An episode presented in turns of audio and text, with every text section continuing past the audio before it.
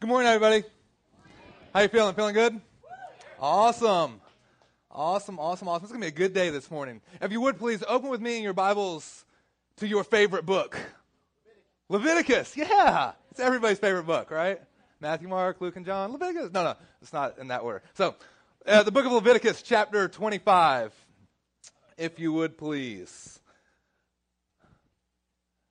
Leviticus 25, this book that I actually think is pretty awesome. Lots of cool stuff in here.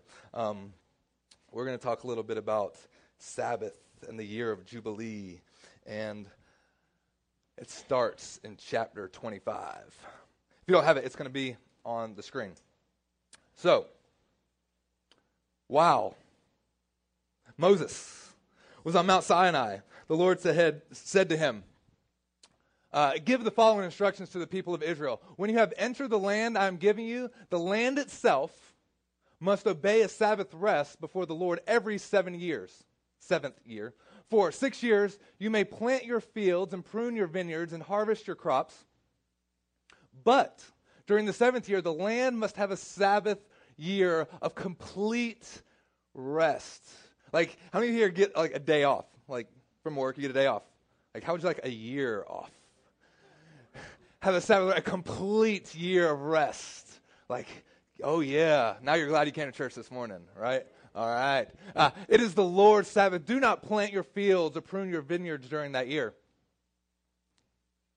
And don't store away the crops that grow on their own or gather the grapes from your unpruned vine. The land must have a year of complete rest. But you may eat whatever the land produces, and its own during its Sabbath this applies to you, to your male and your female servants, to your hired workers, to the temporary residents who live with you. Your livestock and your wild animals and your land will also be allowed to eat what the land produces. In addition, you must count off seven Sabbath years, seven sets of seven years, adding up to 49 years in all. Then, on the Day of Atonement, on the 50th year, blow the ram's horn loud and long throughout the land. Set this year apart as holy, as a time to proclaim freedom throughout the land for all who live there. It will be a jubilee year for you when each of you may return to the land that belongs to your ancestors and return to its own clan. Now, let's skip down to verse 18. Now, if you want to live securely in this land, follow my decrees and obey my regulations. Then the land will yield large crops, and you will eat your fill and live securely in it. But you might ask this what will we eat during the seventh year, since we are not allowed to plant or har- harvest any crops that year? Be assured that I will send my blessing for you in the sixth year so that land will produce a, a crop large enough for three years. When you plant your fields in the eighth year, you will still be eating from the large crop of the sixth year. In fact, you will still be eating from that large crop when the new crop is harvested in the ninth year. In other words, that's going to be a really big crop. The land must never be sold on a permanent basis, for the land belongs to me. You are only foreigners and tenant farmers working for me. With every purchase of land, you must grant the seller the right to buy it back. I think that's all I put on there. Let's see here. Uh,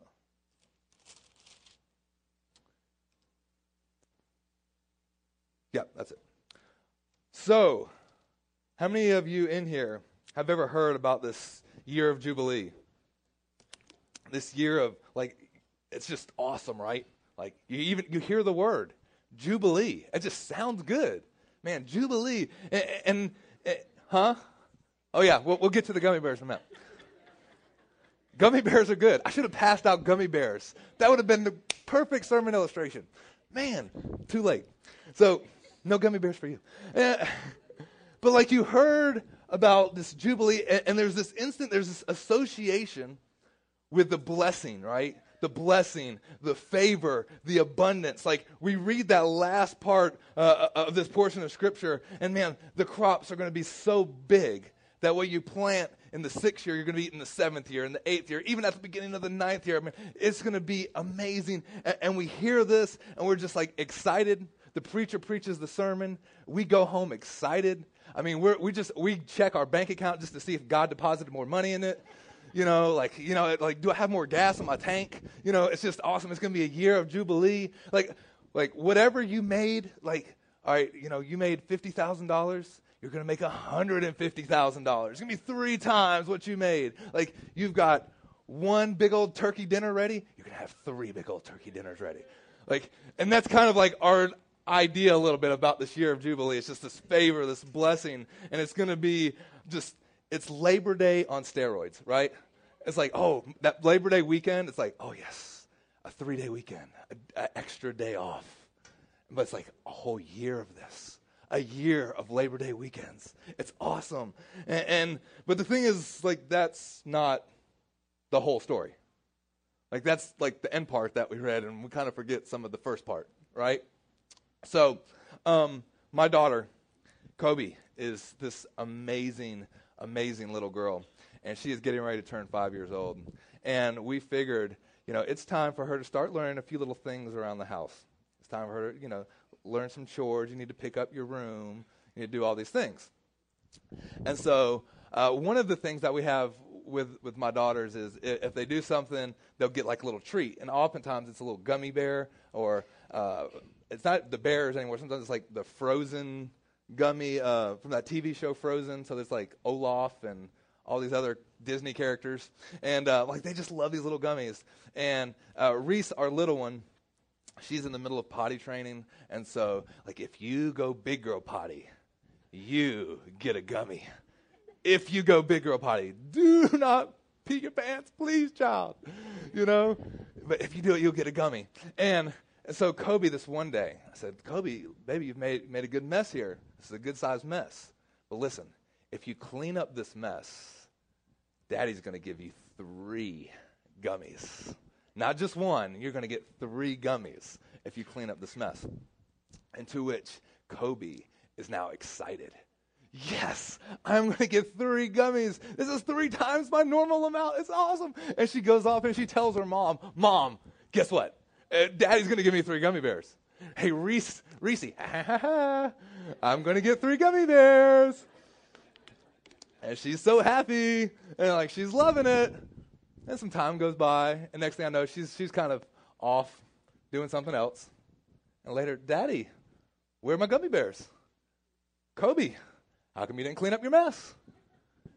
You didn't clean up your mess? No gummy bears. See, there was kind of like, there was a prerequisite to getting this. And, and, and sometimes, like, when we talk about the year of Jubilee, we get really excited. And the, and the idea of, of, of us getting our gummy bears gets us like, yes. But there's a prerequisite to this thing. Uh, so let's let me set up the context of the scripture that we just read. This is this is given to a people at a time in their life that they have been slaves for 400 years. Their dads were slaves. Their grandfathers were slaves. Their great great grandfathers were slaves. All they've known is slavery. They've known that, man, there's this promise and, and there's these things that God has for us, but they've come out of this slavery. Moses has uh, uh, uh led them out, and they are in the wilderness. Moses is on Mount Sinai. He's getting these different instructions from them, uh, and they have this clear understanding of where they've going, where they're going. God is taking them out of Egypt and into their promised land. And they have to take the promised land. But there's a problem there's giants in this land. And we guys, some of us know the story. They see these giants, they get afraid. The Bible even says, listen, uh, there's giants, and we were like grasshoppers in our own eyes. And so they find themselves wandering in the wilderness, doing these laps around the mountain, knowing exactly what God's told them to do, but they're just too afraid to do it. And they have this promise from God. And the very first thing, when God starts talking about this land, the Sabbath year, and the year of Jubilee, he says this And when, and when you enter your land. So, in other words, all of this that we're about to talk about, the prerequisite is this when you enter the land. When you do that thing that I've commanded you to do. When you finally obey me, then this is what you're supposed to do.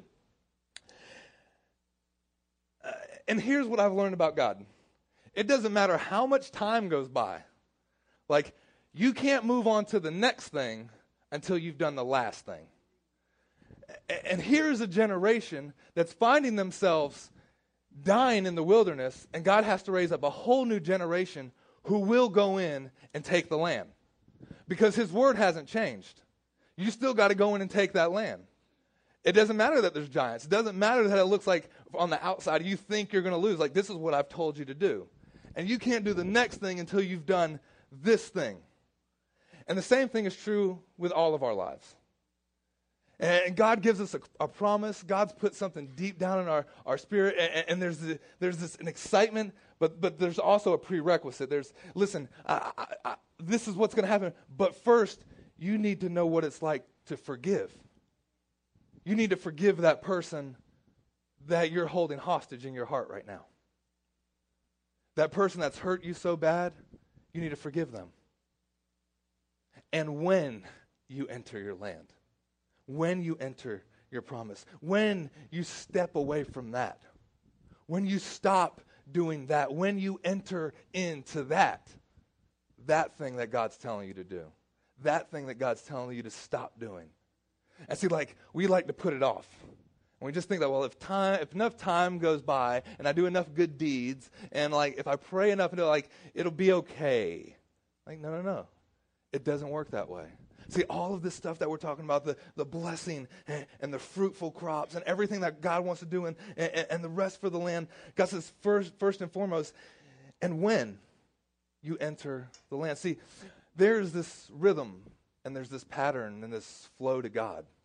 And uh, we, we, read even the scripture and says, listen, there's, there's going to be seven years, and, and six years you're going to plant, and then in the seventh year the land is going to rest. And then there's going to be seven years of this, seven times seven. And so like, there's going to be this completion, and then this is what's going to happen. There's going to be this year of Jubilee. There's this pattern. There's six, and then there's rest, and then there's stop, and, and then there's work again, and then there's rest, and then we'll do this seven times and seven, and then and it's this rhythm, and there's flow. And see, one of the healthiest things that you can do in your life is to begin to learn the rhythms and the flows of your Maker. The rhythms and the flows of God, because there's a rhythm and a flow to everything. There's high tides and low tides. There's full moons and half moons and quarter moons and that little sliver of a moon, you know, that pops out every once in a while. And there's this flow. There's, there's, there's, and, and there's a season, and there's a, uh, Ecclesiastes talks about there's a time to embrace and a time to cease from embracing. And, and, and there's, well, there's summer, and then there's winter. And, and even though it doesn't feel like it at this time, winter will come. it will get cold one day here at some point for these 100 degree days. Like there's this flow and there's this rhythm. When we when we open up the scriptures, uh, it's kind of amazing that the very first thing that we read in the scriptures, Genesis one, is a poem. Genesis 1 is an ancient Hebrew poem in which there's, if you read it, there's a certain rhythm, there's a certain flow, and there was evening and morning the first day, and evening and morning the second day. Last week, when we read Psalms 119, there's a rhythm, there's a flow, there's poetry to this thing. And, and, the reason why I think God does this sometimes is because when, we, when there's a certain rhythm and we catch that rhythm and catch that flow, we memorize things a lot more easily. See, we could start singing a song that you heard 20 years ago, and all of a sudden, out of nowhere, you begin to remember the words. You know that moment where you turn on the radio, I haven't heard the song in forever, but then something clicks and you can remember the words of that song. And it's interesting that the Bible starts off with this rhythm, this flow, and this is what it should look like. This creation process evening and morning. And, and, here's what's kind of amazing about this creation process is even from the beginning, uh, the, the first, primarily the first half of creation is this separating. God separating well heavens and, and earth and, and land and sea and, and light and darkness and, and, and, the day we'll call light and, and lightness and for the day and darkness for the night and, and there's this separating and then the last half of creation is the filling. He puts birds in the air. He puts fish in the sea. He puts man and animals on the ground. And so this, there's this flow, there's this creation, and then there's this separation, and then there's this filling. And if you look at your own life, I guarantee you, you'll, you'll find this pattern at work over and over. There's this creation, there's this, this, this you. And then God says, well, well, come out from among them and be ye separate. And there's a separating, there's, there's a giving your life over to God, and something's changed, and then God begins to fill you with his presence. There's a creation, there's a, a, separation, there is a filling. If you look here at this group of people, there's a promise to them then there's a separation. First, I've got to get you out of Egypt. I've got to get you to this place. And then there's going to be a filling. And when you enter into that place, this is what it's going to look like. This is how your crops are going to be. And there's this pattern and this flow to all of creation. But here's what's amazing this pattern, this flow of God, the thing that it revolves around is rest. It's rest. Everything revolves around this concept and this idea of rest. From the very beginning, from Genesis 1, where God's creating, and then the seventh day, and He rested. And when you enter this land, you're going to work for six, but then you're going to learn how to rest. You're going to learn how to rest. And when you don't know how to rest, it throws everything else off. It throws everything else off. I've said this quote quite often. It says, You can't truly risk for God until you've learned to rest in God. You can't risk for God until you've learned to rest in God. Now, here's the thing like this concept and this idea of rest, and we can look at it and we can see it in the scriptures and we can see what God's doing from the beginning. We can see what God's doing in the land. We can see what He's doing with us with, with taking Sabbaths and, and taking rest and bringing it over to Him and, and we love the idea of it, but practically, it is the scariest thing possible. Because it means this it means now my work and everything is now basically resting on the shoulders of God. And now think about this for a moment. Listen to what God is asking his people to do. When you enter this land, you're going to work it, you're going to produce these crops, and you're going to have these crops, and you're going to have the fill. And, and then this year, don't worry, because I'm going to produce so much in this year, but you're not going to plant anything. You're not going to plant anything or store up anything in the seventh year. Now, this is a people, they don't have Walmart. They don't have Amazon.com. They don't have Food Lion. They don't run to the grocery store to get their groceries. If they don't plant crops, they don't eat. You wait a minute, hold on, God. You're telling me like, don't plant these crops. If I don't do this, I, am not going to eat. If I don't go to work, I can't pay the bills. Right? And like that's in with all of us. This is a simple mathematical equation. What are you saying, God? And, and this is absolutely the scariest thing you could do is learning to rest in God. Learning to realize that the world doesn't rest on your shoulders and that it's outside of your hands. And God's saying, listen, this is a certain pattern, this is a certain flow that means your dependency upon me. See, because those moments in our life where we actually have to be dependent on God, for the most part, like there's the rare occasional per- person that's like, yes, but for the rest of us, it's super, super scary. It's like, God, if you don't come through, there's no way. God, if you don't do this, I, I, I don't know how, we're, how it's going to be done. And when you're at those moments, and God says, if I was those people, like I would just have this conversation. God, do you realize what you're asking us to do? Do you realize what you're saying? Like, don't plant these crops, don't gather, don't store. Like, other places you tell us to plant, other places you tell us to gather stuff. Like, hold on, wait a second. This, like, I'll try and do everything I, every little bit of Bible kung fu to try to get God to change His mind. Seriously, God, maybe we could just plant smaller crops. Like, no, no, and like God says, no, no. There's, there's this thing that I'm trying to get in you, and it means you learning to be dependent upon me. It means you learning to be dependent on, upon me and not your own labor. Because deep down, you believe that you could fix things. deep down you believe that you could work hard enough, that you could even pray hard enough, or that you can you could do whatever it is to appease that lack in your life. And God said, No, no, no, no. don't do any of that. Just be dependent upon me. And what we find ourselves is, well, kind of like Kobe saying, But God, where are my gummy bears? But hold on, I've done everything you've asked me to do. I go to church, uh, I, I read my Bible, I do all these things. And God says, Yeah, and when you enter the land, and when you're obedient to that thing that I've told you to do, and when you begin to participate in the flow and the pattern and the rhythm of God, something is going to happen. Creation itself, again, Genesis 1, I keep coming back to that. Uh, imagine this, this scene for a minute. God's done all this. He's established this pattern. He's made man. He's breathed life into him. And, he's, and then he's given Adam this vision.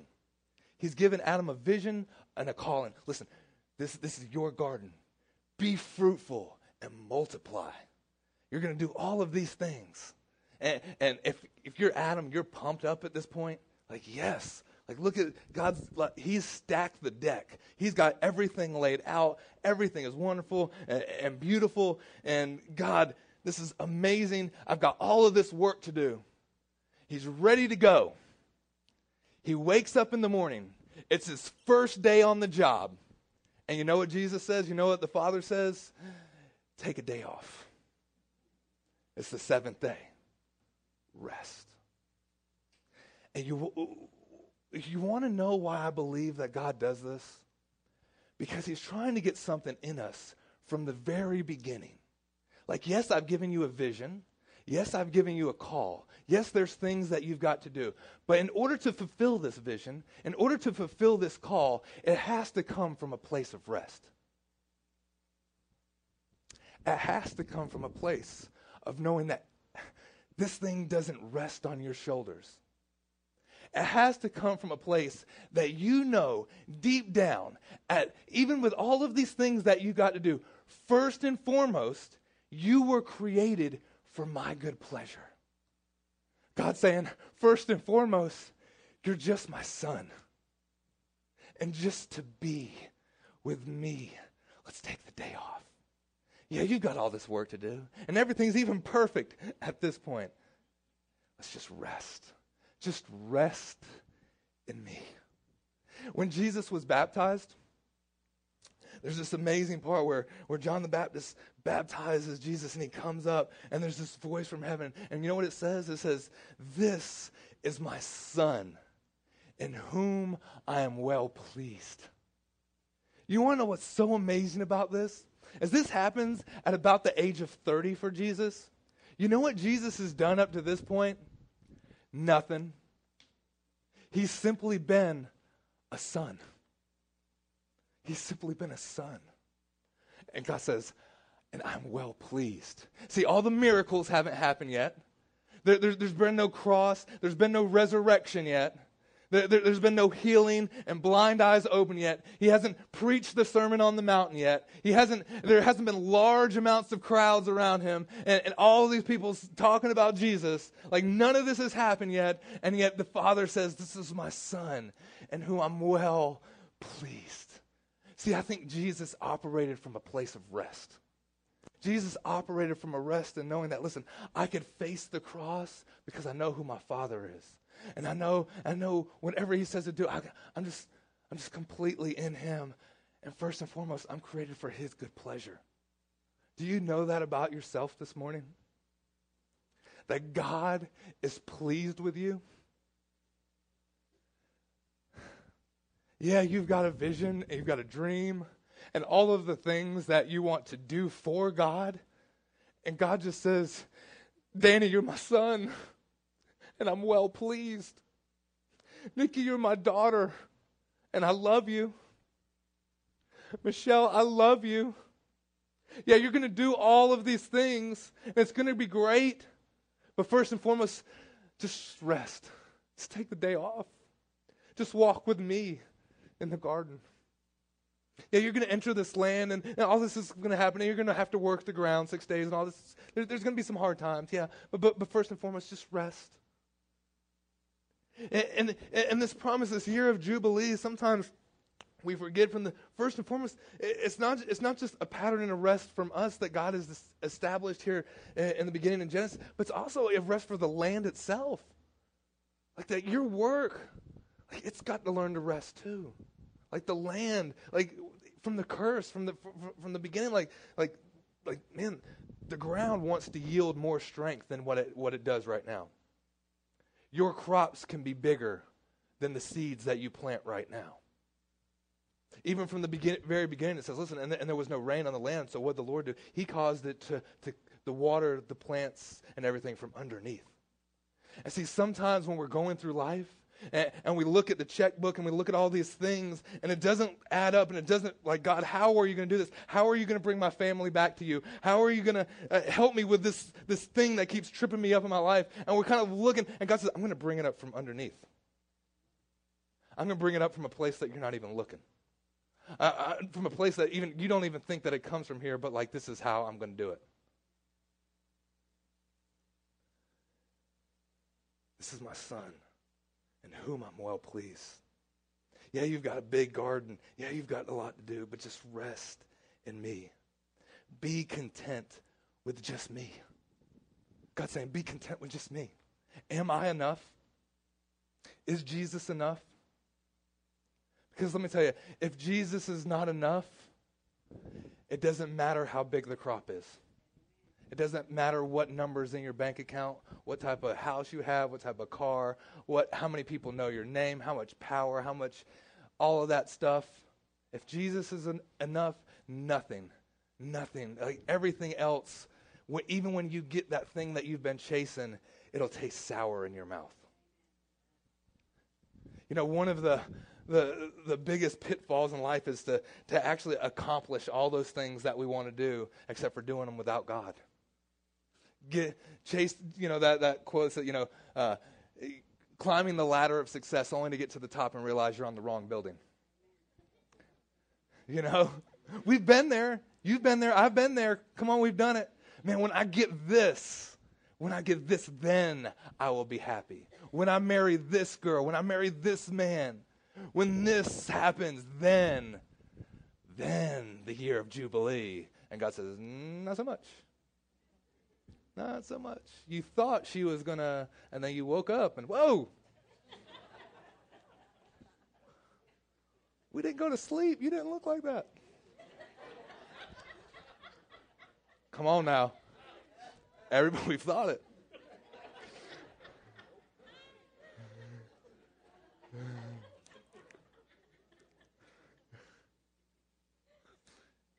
If Jesus isn't enough, nothing else matters. Everything else is what I call chasing rainbows. You're chasing rainbows. And here's a little interesting fact about rainbows rainbows aren't bows at all, rainbows are circles. And the only reason why you can't see the circle is because of the circumference of the earth and how it comes down from. Like, there's actually, if you Google it, there's these uh, NASA pictures that they've taken from space, and they've looked down and they've they've shown the rainbows over there, and it's a, this beautiful circle. You get to see the whole rainbow. And here's the thing about chasing rainbows: though, like we're taught that like there's a pot of gold at the end of the rainbow, and ever whenever we start chasing the pot of gold, we run in circles. Come on. Amen.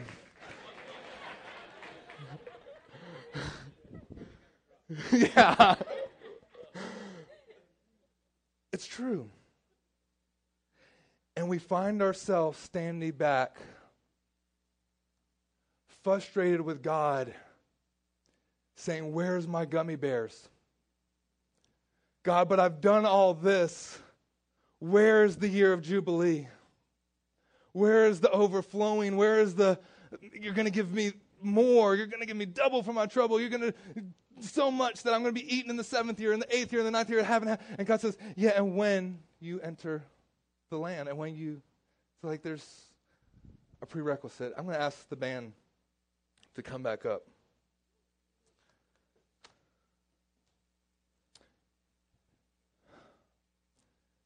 Maybe there's some people in here this morning and